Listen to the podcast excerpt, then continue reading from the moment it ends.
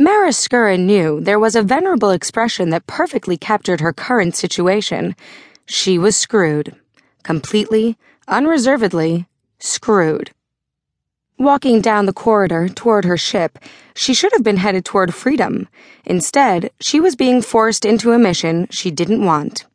The ranking captain briefed Mara as they headed to the docking bay. His words were clipped, efficient, and combined with his standard issue severe haircut and his crisp gray Eighth Wing uniform, made him exactly the type of person she avoided as much as possible.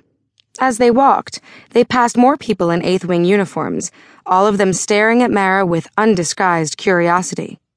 Guess it wasn't every day that scavenging smugglers like her were allowed to roam free through the station. Any questions? The captain asked. Just one, she said.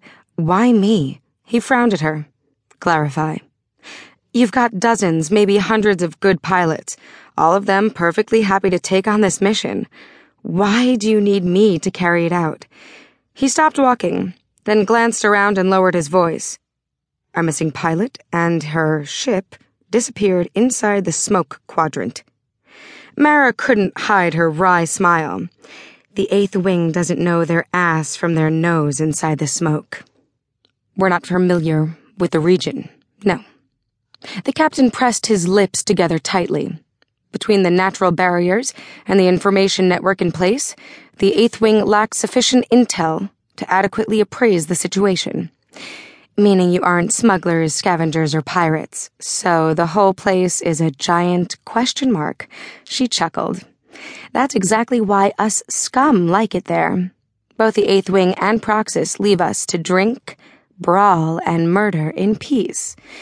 At the mention of the Eighth Wing's old enemy, the captain's mouth tightened. Even if the Proxus group cannot breach that quadrant, either, it is vitally important that we locate and retrieve our pilot and her ship. He consulted the readout on his digitablet. Lieutenant Jur's ship was damaged in an ambush.